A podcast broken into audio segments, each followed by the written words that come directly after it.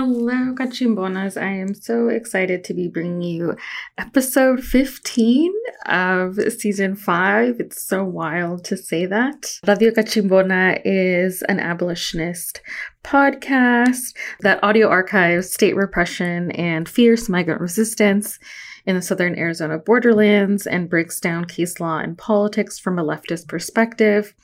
As a first-generation professional whose parents are Salvadoran immigrants, Yvette prioritizes uplifting the voices and histories of Central Americans. On this episode, I was very excited to interview Bria Baker, who is the Senior Vice President of Politics and Programming at Inspire Justice, and it's also the new host of the Disney Plus show, Bridging the Gap. We discussed discussed why representation in art matters, the role that culture shifting plays in social justice movements, and emphasized the importance of centering reproductive justice in the conversation around Roe versus Wade. I hope that you all will enjoy this episode where we're kind of taking a step back and thinking about the proactive ways that art can play a role in social justice movements. If you'd like to support the podcast, you can become a Patreon at patreon.com slash Radio Cachimbona. For five to ten dollars a month, you can receive access to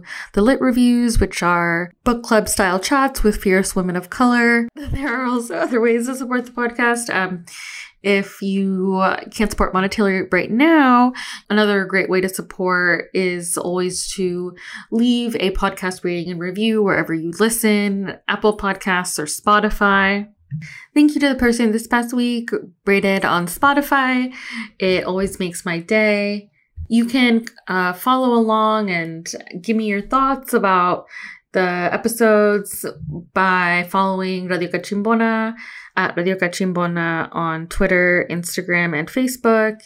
And as I've announced before, I am right a staff writer for Balls and Strikes, a website that gives you critical commentary about the Supreme Courts and the federal judiciary.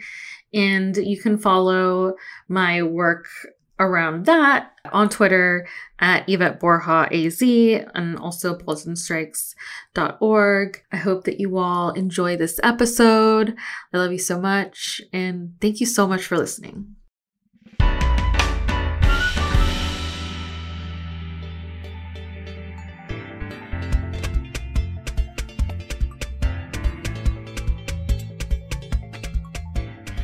Hello, Cachimbonas. Today I am very honored to have Bria Baker on, who is the Senior Vice President of Politics and Programming at Inspire Justice, but has very many amazing things and projects going on, including being the host of a new Disney Plus show.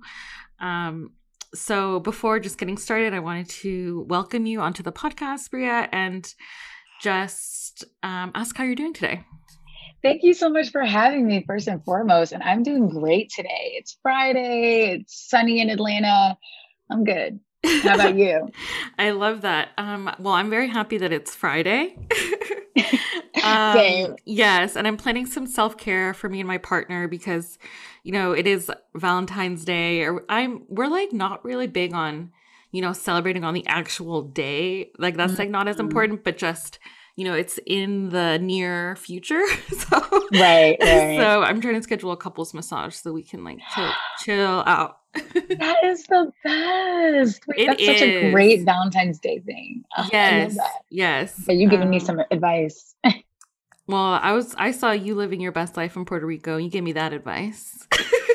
On Instagram. Listen, I was trying to, my, our girl, Audrey, um, yes. set that up, and it was just so beautiful to spend the weekend with her, and also brought up a lot of feelings, which, I mean, I feel like could be its own other podcast episode about just like ethical travel and how, right, as people of color and B I P O C folks, we can still make sure that we're like, you know, coming into these spaces as sustainably as we can, you know? Yeah, definitely. Um, and I, the Cachimbonas will know Audrey because she's been on for Lit Reviews in the past. Yeah. So, yeah, so you'll know Audrey for the Lit Reviews is how I know Bria. Love the family. Yes. So, um, you are the host of a new Disney Plus show called Bridging the Gap. And, mm-hmm. you interview creators, animators, and filmmakers about identity and driving social change through storytelling. Mm-hmm. How did you first become involved in this? Oh, so it was super random. I've never done something like this before. I'm an activist and a writer first and foremost, and I have done, you know, podcast interviews and media, but typically I'm the person being interviewed about a campaign that I'm working on. But the brilliant Black women who pitched this uh, series to Disney Plus had thrown my name in the hat as someone they thought could be a really great host. And really their, their thought process was just that, like, we need somebody who is fluent enough in these socio-political themes that they can mm-hmm. sort of guide the conversation with these creators to a really intentional place. And so they wanted the host to be someone who is either an activist or very familiar in activist and social justice spaces. And so I was one of the people who was shortlisted to come in and audition. And even that was brand new, like auditioning for a Disney Plus YouTube channel show was like, what is that even like? Um, but it was a pretty easy interview process. It all happened virtually. And then they followed back up with me and said that they'd like me to come out to L A and film the pilot. And from there, the execs loved it and were like, let's do this. So I am so, so excited about it. And, and all of the episodes to come, which I think are just going to keep getting more exciting for people. I I love all of the, I genuinely love all of the pieces and the creators that we're getting to talk to. So it's been really dope. I love that. When did you start? The process began like beginning of fall last year, um, but the pilot didn't come out until this past June, uh, J- sorry, January. So the first episode- A month ago. Out- Right, exactly. The first oh my episode God. Came out a month ago. Yes, so it was really exciting. And the second episode, so it's a monthly series. So the next episode comes oh, out yeah. okay, um, in wondering. about a week or two, which, you know, depending on when this goes live, it might already be out. Mm-hmm. Um, but yeah, it's going to be really good. And they're they're thematically focused. So the first episode as a pilot was more general to immigration and mm-hmm. talking with the creators behind Raya and the Last Dragon, which I love that movie. Oh my gosh. And I Should you I? have to see it. Okay. Yes.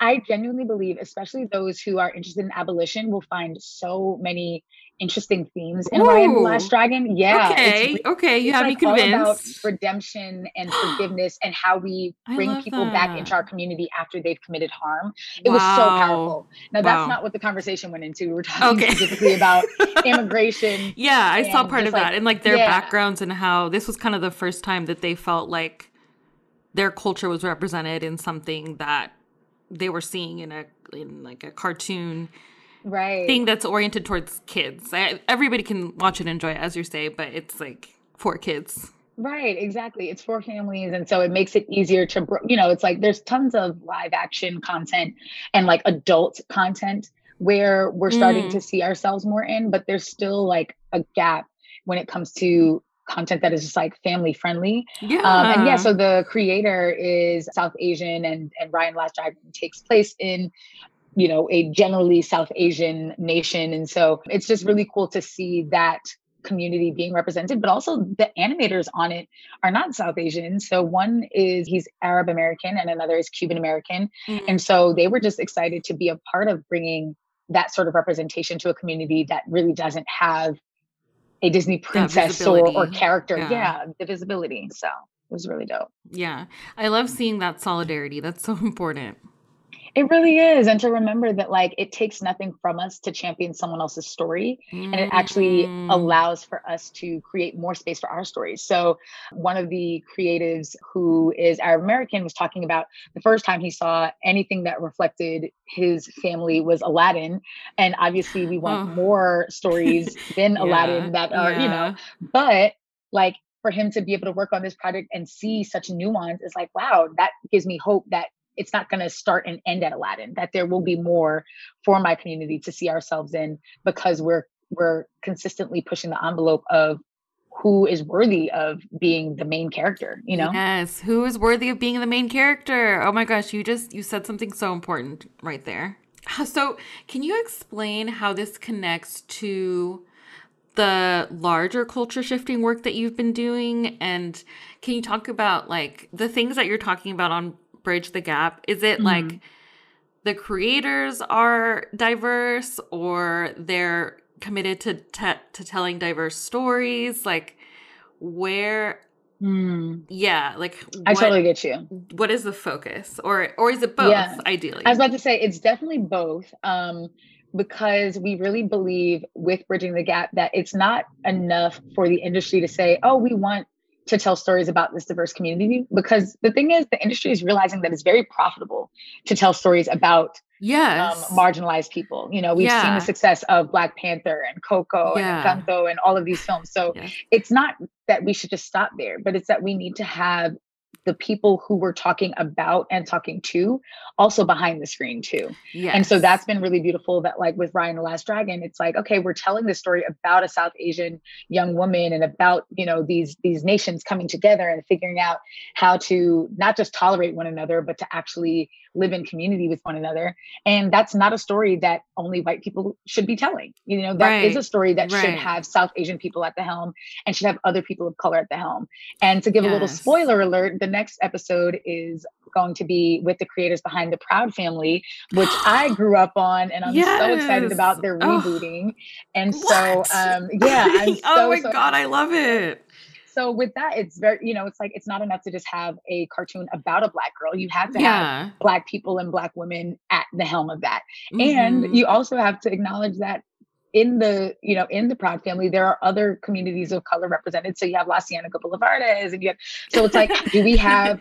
Wait, was that supposed to be the Af- was that supposed to be an Afro-Latinx character originally?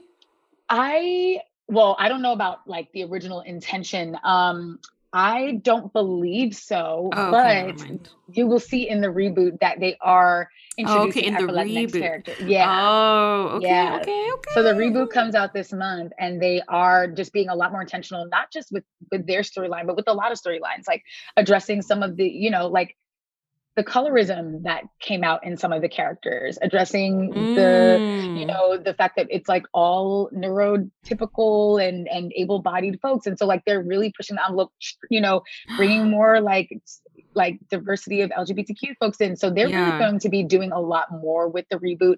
And honestly, part wow. of that is just that like, we talked about this in the episode that when they were first pitching the project, because it was so new for them to even be investing in a story that centered around a Black family, that there were other areas where they were told that they really couldn't push the envelope. And with the success of the show wow. and now this reboot, they're being given a lot more freedom to say, no, we have to do this our way. And we have to not just stop at, okay, it's a Black girl and her Black mom and her Black dad. It's mm-hmm. like, there has to be so much more to it. So there yes, will be more after that next representation. Yeah, exactly. The intersectionality. Yeah.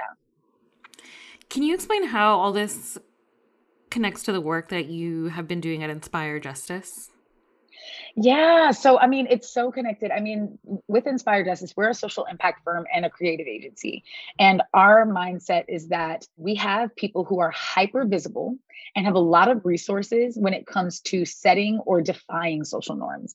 And yet those same people oftentimes don't feel empowered to really take control of the industry. You know, there's a lot of people who will say like, oh, Hollywood is so lacking diversity, but then the people within Hollywood are also saying the same thing, as opposed to seeing like, oh, wait, I'm in a position of power to change this, or at least change my corner of the industry. Mm-hmm. And so um, at Inspire Justice, we're all about training and advising and giving political education to creatives so that when they go off, whether they are talent, whether they're producers, whether they're showrunners, whether they're writers, that they feel really empowered Um, to to really push the envelope with the stories that they're telling. And from my perspective, you know, we have that phrase that's like, you know, is it that life imitates art, or that art imitates life? And I believe that it's both, but we have to create art that's worth imitating. And I think mm-hmm. a lot of times people are content with creating art that asks questions, but mm-hmm. never getting to the place of like, we actually should be taking a stance on this, and and like, you know, not necessarily positing that we know all of the answers, but there should be some sort of like, and this is the answer that we are putting forward, and this is the world that we want to see. Um, so that's the work that I get to do at I J, and it's really beautiful and and new for me. Um, when I first got into the company a couple of years ago, I was really just an organizer. I was not at the intersection of of creativity. I don't mm-hmm. see myself personally as a creative. I'm like, what? Well, I'm gonna have to disagree with you on that one. I'm learning to reframe what it means to be a creative, but I just, yes, I just felt like I was just someone who was like pushing from the outside, and I didn't really see myself as someone who was creating something new. And through this mm. role, I'm realizing that like, number one, critique and like critics are creating something new by pushing yes. creatives to do something different. Yeah. Yeah. You're, so you're first yeah. imagining a new world. That's the first step, right? Mm, of like yeah. being an organizer. It's like you're organizing, but for a better world. So you've, that first step is like imagining that better world. And I think that you're so, you are so creative just because of that fact, you know, because you are an organizer that's imagining different futures. And wow. what's more creative than that? I love that. Yes. Okay, yes. okay. affirmations. I love that. Yes. So you said that you got involved in Inspire Justice a few years ago. How did you make that leap to start thinking about working with creatives or organizing creatives? Is that is that like a fair way of saying? Yeah, I think that's definitely a fair way of saying it. And I think prior to Inspire Justice, I had been in a cultural organizing space. My mentor, Carmen Perez, is a brilliant Chicana woman who has taught me everything that I know about organizing. And she leads a space called the Gathering for Justice, which was founded by Harry Belafonte, who was like, in my opinion, the like ultimate example of what it means to be a creative and a cultural organizer, because he was sort of coming up in the civil rights movement and was sort of seeing like, okay, well, I have an opportunity through the acting projects that I take on, through the music that I put out, to to set new cultural norms, to defy what people think of when they see a Black man, and to to expand that that vision and definition. But also, it's nowhere near as important as the work that people like Doctor King and Ella Baker and those who are on the ground pushing for legislative change um, are doing. And so right. he didn't see that as separate. He just felt yes. like it's so important for me to both be really responsible about what projects I take on and how I show up in those projects, but then to also support the organizers on the ground who are who are putting their bodies on the line. Yes. And so during the civil rights yeah. movement, he was always fundraising for organizers. He was always just showing up in whatever way he could, leveraging his celebrity towards the, the movements that he cared about.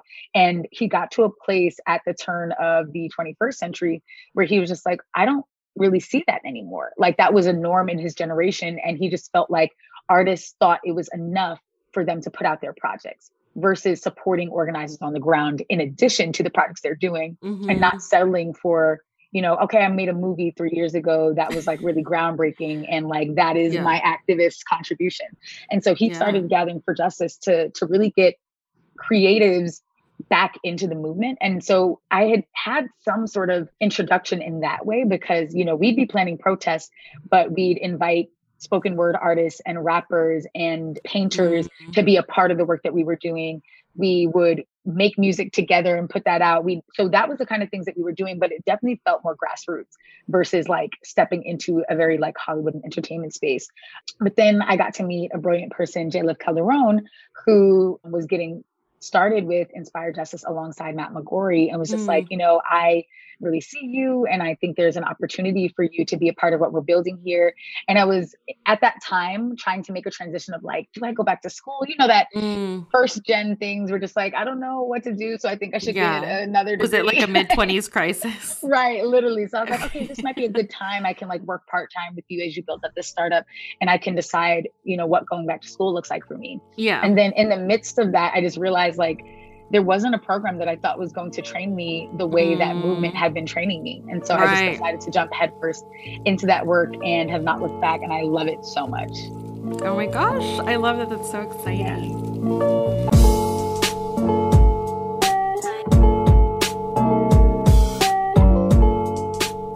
One of the projects that I know that you focused on is urging Hollywood to educate itself on Juneteenth and the history behind it. So like, how is this an example of like driving change through storytelling? And yeah, how how is that project related to that ultimate goal?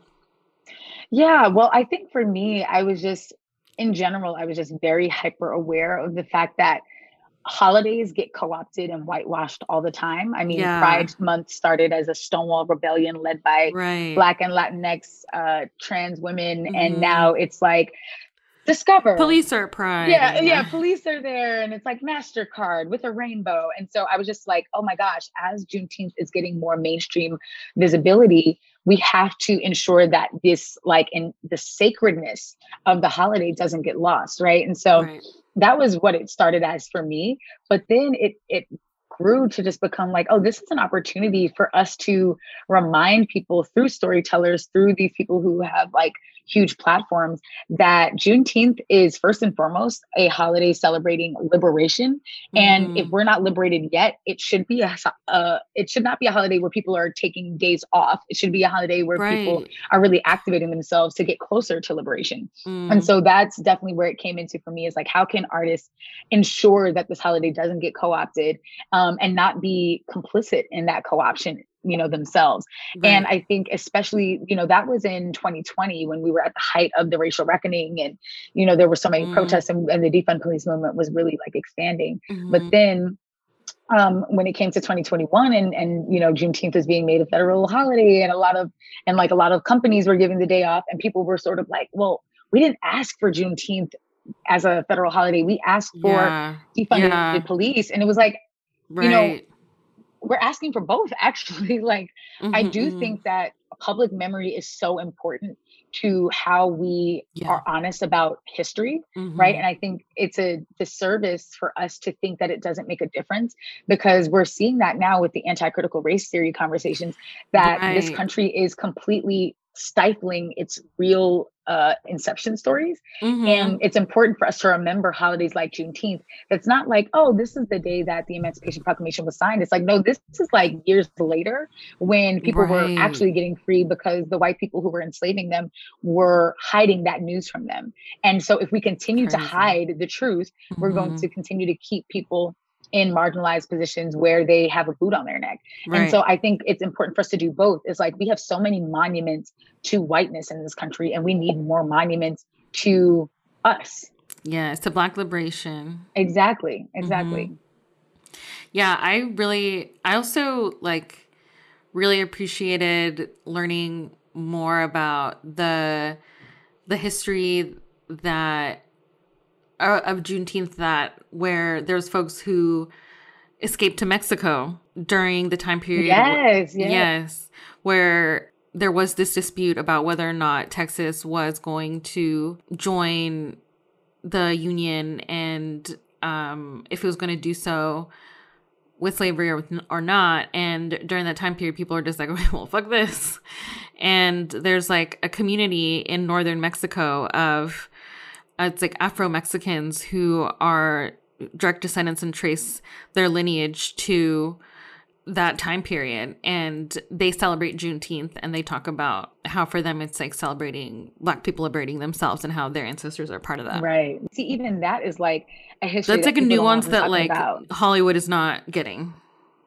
Exactly. One million percent. And it's it's because the stories that Hollywood does choose to put out like to position, you know, the empathetic white people as the heroes of the story, yeah. as opposed to like, no, people of color were saving each other and we're in solidarity with each other. Like, I yes. think it's easier for people to believe that most Black people were fleeing to Canada. And I think that is like a white saviorist like idea versus like acknowledging that like we were fleeing to whatever border we felt was safest for us and closest to us. And most yeah. people in the Deep South were going to Mexico because it was the easiest path for them.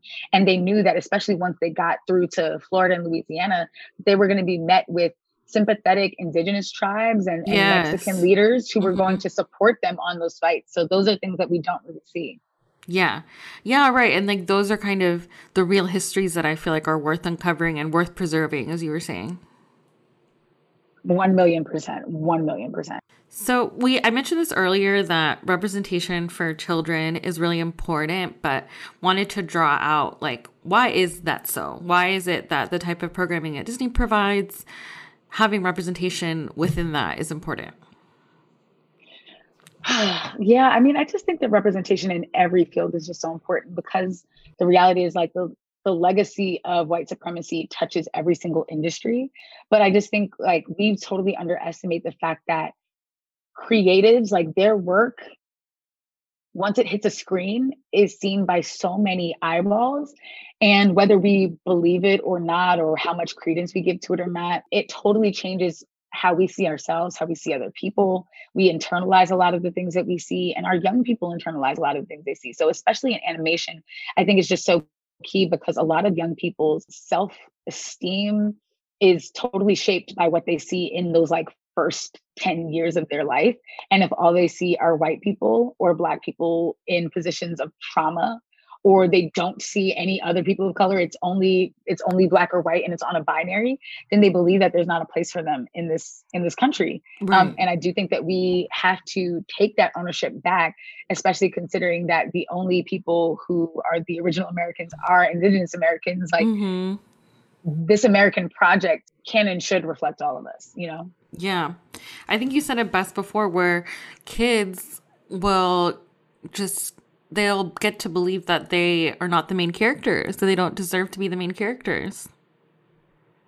One million percent. One awful. million percent. They're used to being the sidekick. They're used to yes. only being allowed to be funny. Um, and what I also hate is that, like, even when they are a side character, there's just no nuance or backstory. So it's I like, know. oh, you have this all white friend group and this one like Black guy, or this one Latina woman, or this one like Asian woman. And the thing is, like, we never see their family or their friends. And it's like, right. I find it so hard to believe that these characters of color only exist in these white spaces. Right. They're not surrounded by any other people of color. And they're only there to support the white person in their personal development. Like, it's just, it's very, you know, it can feel very like defeatist when it's just like, oh, so I'm only here to To, to help the main character and help yeah. you. Yeah, mm-hmm. exactly. And then when you grow up and then you go to school and you're being, it, it feels like it's being asserted, because the only time your opinion is, is really weighed in is when you're learning about the like really horrible thing that happened to that person's community. Right. And then it's like, oh, tell us, Bria, like what, you know, what your thoughts are on slavery. And it's like, you know, like all of those experiences are like deep, deep microaggressions that like hammer in that you were only here as a prop. And so mm-hmm. that's why I really love what we're doing with Bridging the Gap, because it's like, oh, we're putting these communities back in the center stage and reminding us that they have just as nuanced lives, just as complex feelings, just as many ambitions and motivations and all of those things. And I think it gives young people of color permission to feel all of their feelings versus feeling like, oh, I'm not supposed to right. you know, be thinking this. Right. I feel like that's one of the most powerful parts about the show, is like celebrating all the ways in which this is already happening. Do you think that that's one of the main goals of the show, is to kind of spotlight the more diverse storytelling that's happening? Or is there also a hope that this will be a catalyst to improve that even more? Yeah, yeah. I definitely see it as both for me. I mean, I think the goal is that, you know, when I think of this being a monthly series, I'm like, is there enough content for us to keep this going? And if not, is this show going to encourage people to do that? Um, I think in the first episode, Rebecca Perez was talking about the fact that when she was growing up in Miami, she didn't even know what an animator was.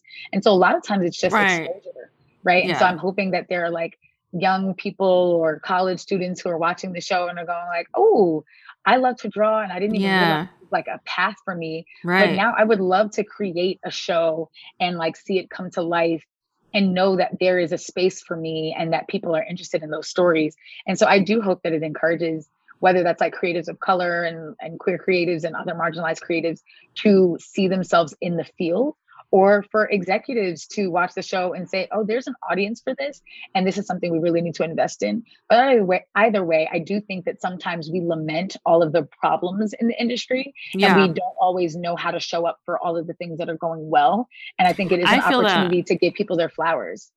Yes, I love that idea of giving people their flowers, because on like that was what I was thinking when in when I watched the first episode, was like, wait, I had no idea that there was diverse animators behind this, this right. Raya the Dragon. And um, it's, I I think there's so many like firsts that go unsung. Um, like the first Latina judge um, was Carmen Consuelo, I forgot her last name, but which is terrible. See, I'm proving my own point right now. And right, uh, no, but yeah. and when you Google like first Latina judge, it's a little bit sad because Sotomayor's S E O game is so strong. She's just she just like totally like wipes out this other person. You have to go to like the fourth Google page to find her. But it's right, like right. yeah, and it's, it's like buried. Yes, it's buried, and that, you know, like we should be recognizing people, and um, like part of the, my new job is keeping track of the judicial nominees that will somehow in twenty twenty-two be like the first black woman appointed to a circuit appellate judgeship in the eleventh Circuit. And mm-hmm. that is like currently happening. And I just, I like being aware of these things and giving people their flowers, as you say, because it, because we need to be able to hold nuance and do both, right? Like fight exactly. for more, but also, you know, appreciate and celebrate the strides, you know, the strides that people are currently making. Exactly, exactly. Because I see that all the time where uh, uh, marginalized creative work so hard on a project and then people don't show support for it enough and right. then it doesn't get renewed, for example. Mm. Or people, you know, they they... they love it, but they don't say that on social media. So the executives don't think there's an audience for it. Um, and so it's so important for us to be just as loud about the things that we love in the mm. space as we are about the things that we hate and want to eradicate in the space. Um, at which there's an Assata Shakur quote where she says, we need to be weapons of mass construction, not just destruction. Yes. And I love that quote because it reminds right. me like, okay, I don't want to just be a critic. I really do yes, want to be a part of yes. building the world I want to live in. Yes. And we can do both and. I'm not saying like don't mm-hmm. protest or boycott the things right. that are harmful. No, right, right. But like really champion the things that are going right and the things that you want to see. More um, and I think yeah. we've shown like when we did that for Black Panther, like it it reverberates and people in the industry are like, oh, okay, got it. More of this. Heard you.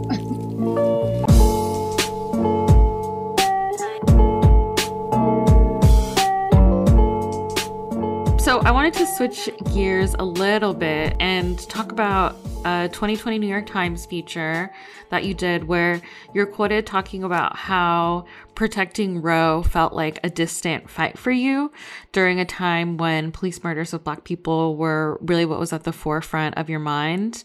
And I wanted to ask if you feel differently about this now that the Supreme Court has shown really how willing it is to overturn Roe and how, you know, it's kind of essentially paused that right in Texas for months now. Right, right. So I don't feel differently, but that's because my my thought was not that I felt distant from the actual like need to protect Roe itself, mm-hmm. but that the way that the framework, femini- yeah, the framework mm. that mainstream feminist spaces use right. to advocate around Roe is very antiquated and not participatory. And I still believe that that's true. I think that the leading feminist spaces who hog up a lot of the budget and donations and visibility are still very, they center older white women's perspectives. Mm. They have not tapped into the reproductive justice framework that yes. is a lot more expansive and will speak to young people of color. And specifically for me as a young queer woman, outside of obviously like, you know, uh, rape or something of that nature, I'm not going to get accidentally pregnant. I'm in a yeah. gender loving relationship. Yes. And we are only going to get pregnant. Congratulations on getting married, by the way. Thank you. Thank you so much. And I so, love like, the pictures. Like so beautiful. Oh my gosh, that means the world. Oh, that's what, okay. We got to talk about that. That looked lit. Because it was the best and I just loved it so much. Yes. But no, I just think that um, they are doing themselves a disservice by not taking on the lead of groups like Sister Song and yes, National Latina Song. Institute for Reproductive mm-hmm. Health and, and other yes. spaces that I believe are doing a much better job at bridging the gaps between these two and talking mm-hmm. about how we need Roe just as much as we need to be able to raise our children in safe environments and all yes. of those things. Justice. Mm-hmm, and so in the mm-hmm. article, I, I went in depth about the fact that I believe that, you know, the civil rights movement and the subsequent movements that it inspired in the sixties, seventies, and eighties were very focused on the Supreme Court and legislative change. And I think that those two things are important. But the things that it missed out on was, what do you do when you lead a campaign for years and years and years and years, and you lose in the Supreme Court or you lose in Congress and the White House? People feel defeated and they feel like it was a waste of their time. But if you are able to really bridge and, and have like a multi-pronged approach that is also super participatory and says, there are things that we can do locally and we don't need to ask for anyone's permission to do that are so much more substantive, like abortion funds, like... Mm. Yeah, like Jane's I, I, Due Process. There's like a right. bunch of organizations like dedicated to... Well, actually like talking about Texas, I mean, I said paused the right because, I mean, they've... they've essentially like made it not accessible in Texas. Right. Exactly. But like people are still getting abortions though. Like pe- there's just right. like, you know, organizations like Due Process that are dedicated to helping people access abortion because like, I mean, things were, things were fucked up even like before this S B eight specifically happened. Like, you know, there's always been yeah. an issue with access. That's why there are these funds on the ground that propped up to assist people because of how costly abortion is, you know, because it's not, it's like not government funded. And it's on top of that, you have to pay for travel and lodging and. Right. Exactly. You know, there's, yes, there's all of these things. And I think, um, I totally feel what you're saying. I, there's a total disconnect, I feel like, between like a lot of like the D C kind of establishment, quote unquote, women's rights organizations, and then like the really rad people that are doing the work on the ground, like Jane's Due Process. Exactly, exactly. And that's my issue. And so I do think that like, you know, I love the person who was interviewing me. I think the headline totally mischaracterized not only myself, but other people who were interviewed, because there was a brilliant woman, Cynthia Gutierrez, who is, I just, I love following her work. She has, is a doula and has been an abortion advocate for a very long time and is a new mom. And she has been working on these front lines for so long. And she even felt like her quotes were kind of framed out of context because she was critiquing the way that white women talk about abortion, mm-hmm. not the fight for abortion access itself. But I really do stand by the fact that I think that older white women are attached to their feminist movement and have not figured out how to adapt it to this youth-led space that we're in today. And especially when you have so many competing priorities, we're talking about mm-hmm. abolishing ICE, we're talking about defunding police, we're yes. talking about this planet. You cannot As reproductive then- justice though. Right, exactly, right. As reproductive justice. But yes. then you can't talk to that group and then just be like, oh, um, sign this petition and donate to A C L U. Like, that's or, not going to resonate with that group. Right, or Planned Parenthood, where, I mean, no tea, no shade, but where the E D is making half a million dollars. So it's just like, it's just hard for those groups to think that that is a... a good use of their time if what feels like a better use of their time is mutual aid, is being out in the streets, is is disrupting congressional hearings. Like we we are looking to take a lot more bolder action, and it just feels like those mainstream spaces are not needing that energy where we're at. And so that's why I'm just like, you know, I follow the lead of, especially being in the South, I love Sister Song, mm-hmm. I love I love same. Latina Institute, and I same. Follow their lead, mm-hmm. and I wish that other people would do the same, including these white spaces. I wish that they would yeah. just fall back a little bit and give more attention to those groups. That's really fair, and uh, I actually like I have the same critiques of the article. I mean, and like, I really appreciate you giving this context, because after you saying this, and then from what I remember reading the article, it's, it, it was framed in a way, it was, it, it was framed in a clickbaity way. Like, like yeah, you said, like yeah. the headline was not, it was, I think it was clickbaity and wasn't really reflecting what you were saying, because I don't think that they got to the critical part of what you're saying, which is that, and so we need to re- we need to support these specific repro justice orgs. Exactly. You know? And those it, were yeah. said in the interview and then right. didn't make it to the print. And then I'm yeah. like, damn. So, so in my like reposting of it, which I know that obviously not everyone who reads it is going to get that, but at least yeah. those read it because they followed me. Like my repost of it was like, literally follow these groups. They yeah. are talking about this the right way. They are doing this the right way. And that's how we all need to be talking about it. It's not just abortion access. It really does need to be reproductive justice, yeah. which yeah. is so comprehensive yeah. and includes,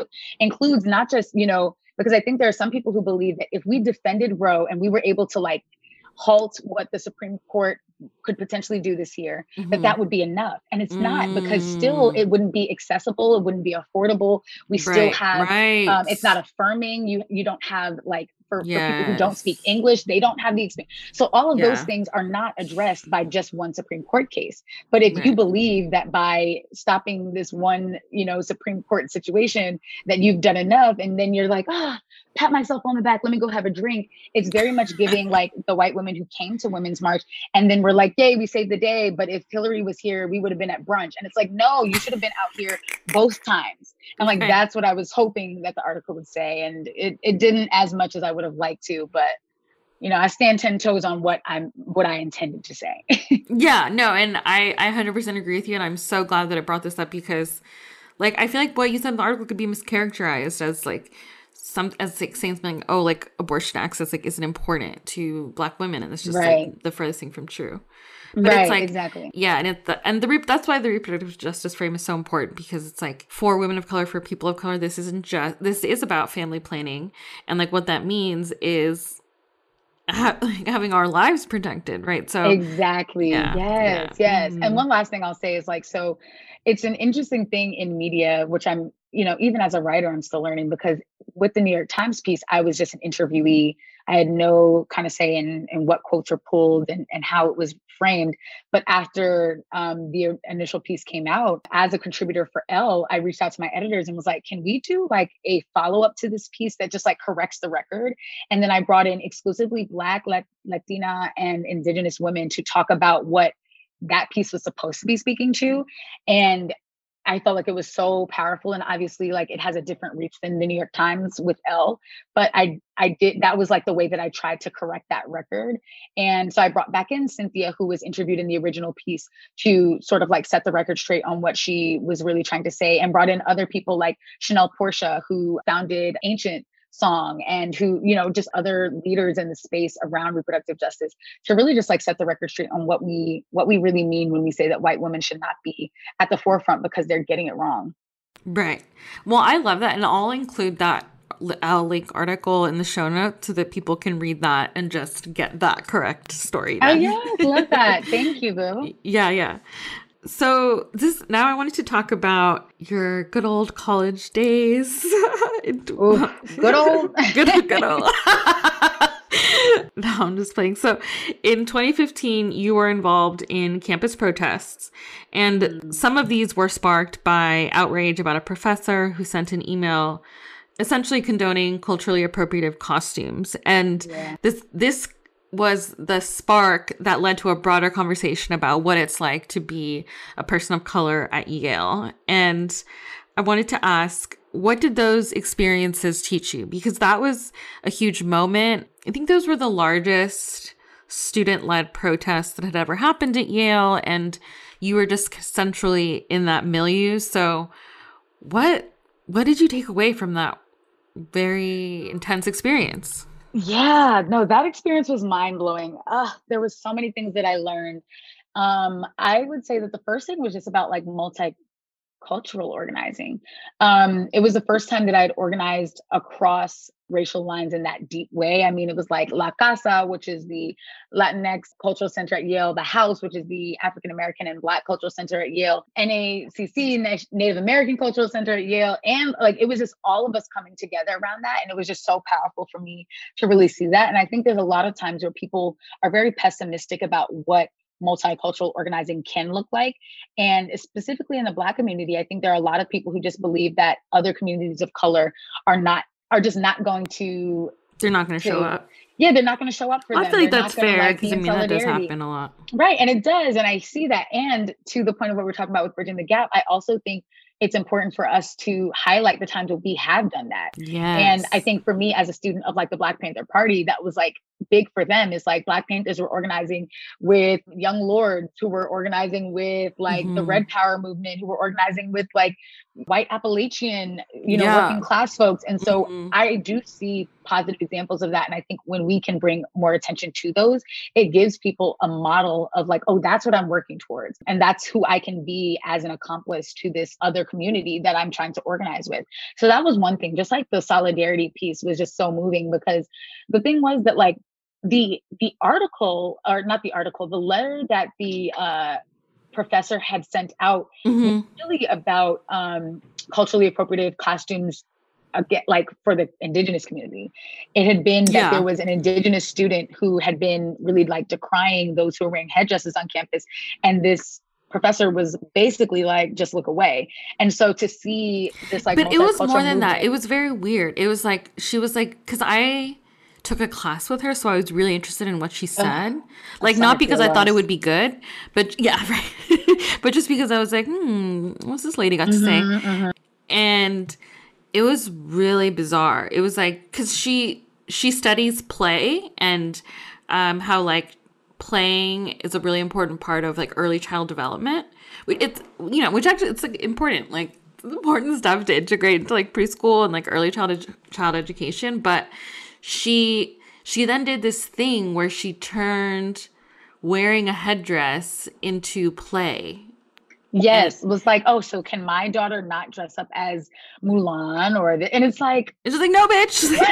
Like, for you to for you to conflate those two things is so dangerous, and also shows like why you should be in this position of power, you know? Right.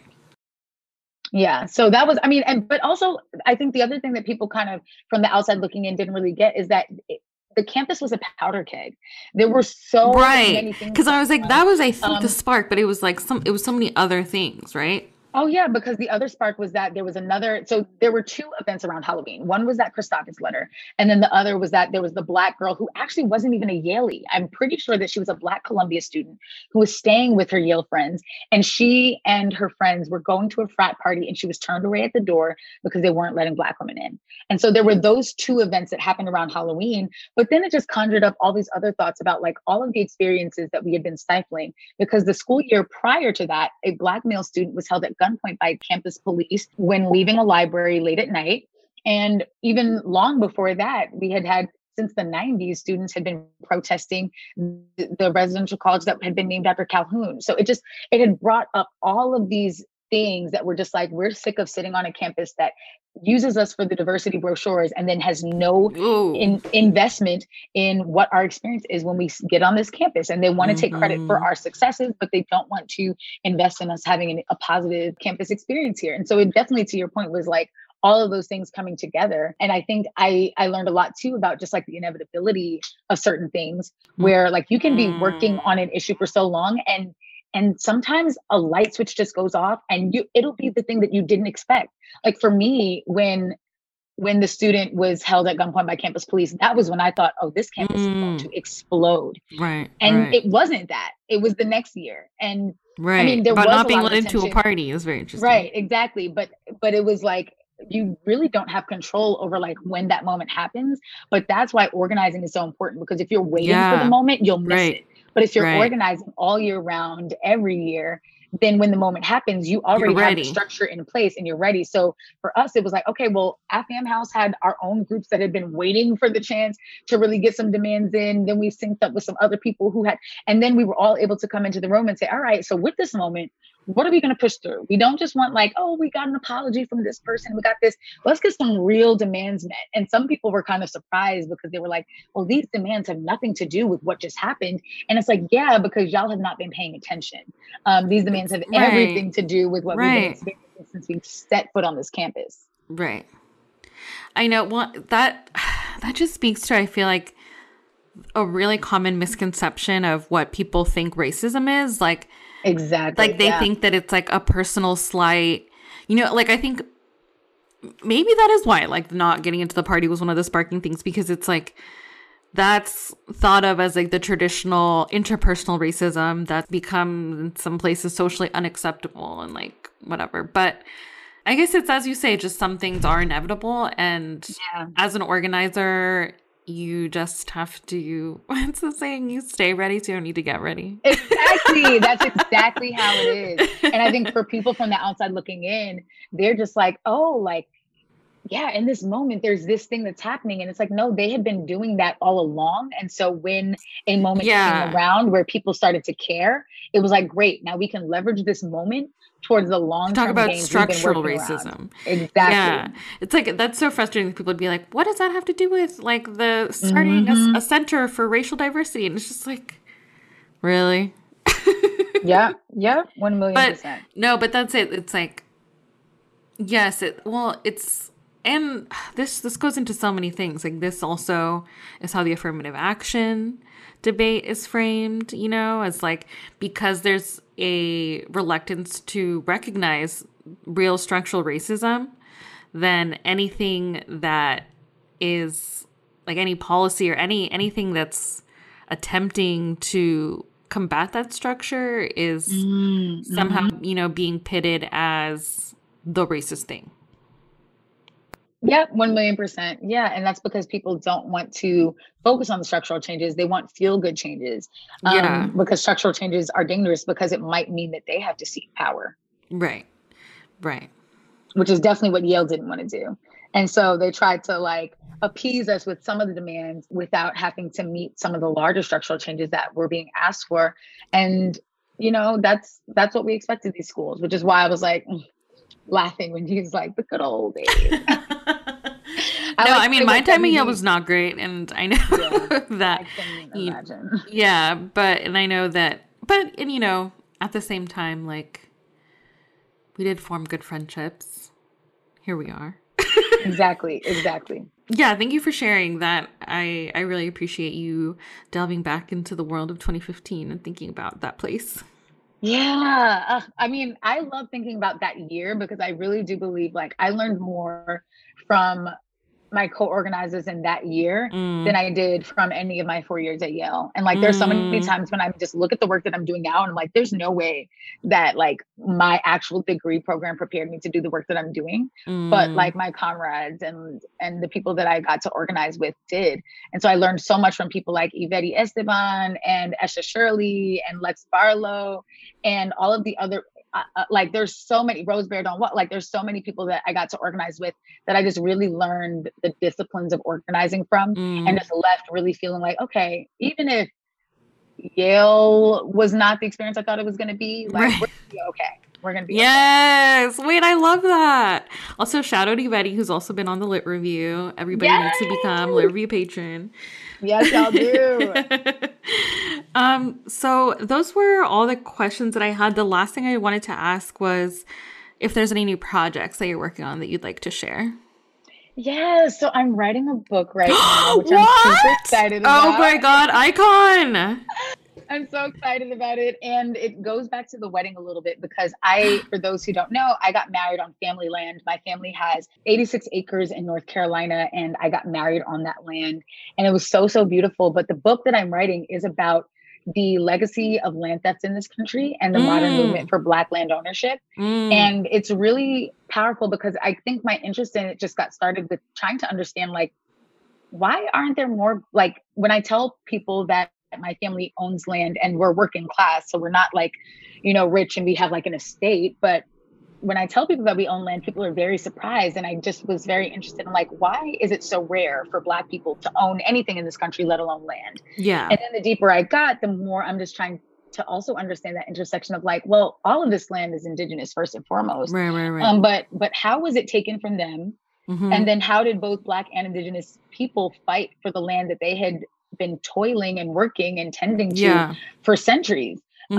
Um, and now when we talk about racial wealth gaps, people talk about it as if you can work your way out of it. Like, oh, you just gotta no. negotiate more and, and get this job in right. tech. And it's like, listen, all we're doing what you gotta do, but you cannot uh, outwork centuries of white supremacist Ooh, theft. That.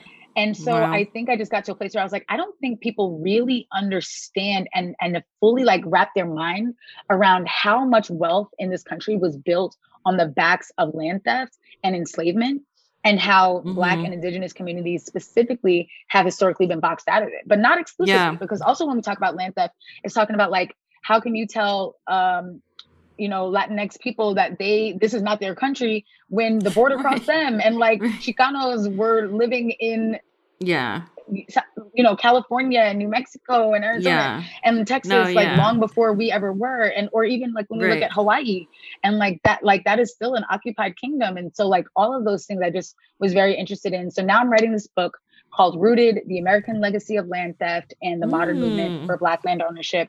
It will be coming out hopefully next year um, through oh One World Books, which is oh. the home of the sixteen nineteen Project and wow. all of Ibram Kendi's work. So I'm like super excited because they are huh. constantly pushing the envelope and, and trying to publish books that are just like, just contending with the real history of this nation and, and yeah. just making us look it in the face.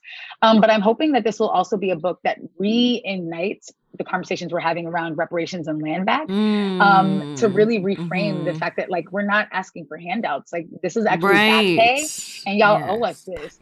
Um, and so, yeah, that's, that's what I'm working on. Oh my God. I love that. Have so you maybe read once it's the... out, we can do a Lit Review. Yes. Oh my God. Yes. I absolutely cannot wait. Um, and yeah, I was going to ask you if you read Indigenous People's History of the U S by Roxanne yes. Dunbar. Okay, yes, that's yes. like, yes, I did a Lit Review on that book this past, Lit Review season, and that helped me understand so much of Indigenous land theft. And I'm so excited for you to connect these intersections with Black land ownership. Yeah, one million percent, one million percent. Yeah, I'm so excited. Oh man, I love that. Congratulations. I love this. Thank you. Like, you're creating so many amazing things. This is so inspiring. And wait, what was the what was the what was the quote that we need to be as committed to construction as we are to destruction? Yes. Yeah, so we must be weapons of mass construction. Mm. Um, and I'm gonna actually I I have this up on my like I, I try to keep it up on my um computer. So I'm gonna like try and pull up the full quote because it really is such a like powerful piece. Okay, so Assata Shakur said, "We need to be weapons of mass construct construction, weapons of mass love. It's mm. not enough just to change the system. We need to change ourselves." I love that. Yeah. Oh my God. Okay. Well, Bria, thank you so much for coming onto the podcast. This was an absolute pleasure. And I'm already putting it in my calendar that we're going to have a Lit Review next year when your book comes out. Yes. Thank you so much for having me. I'm so excited to continue talking with you and just like for you cultivating this space. It's so important for us to be able to have these combos without the white gaze. And, yes. And yeah. Just thank you. Oh, thank you. All right. Bye. Bye.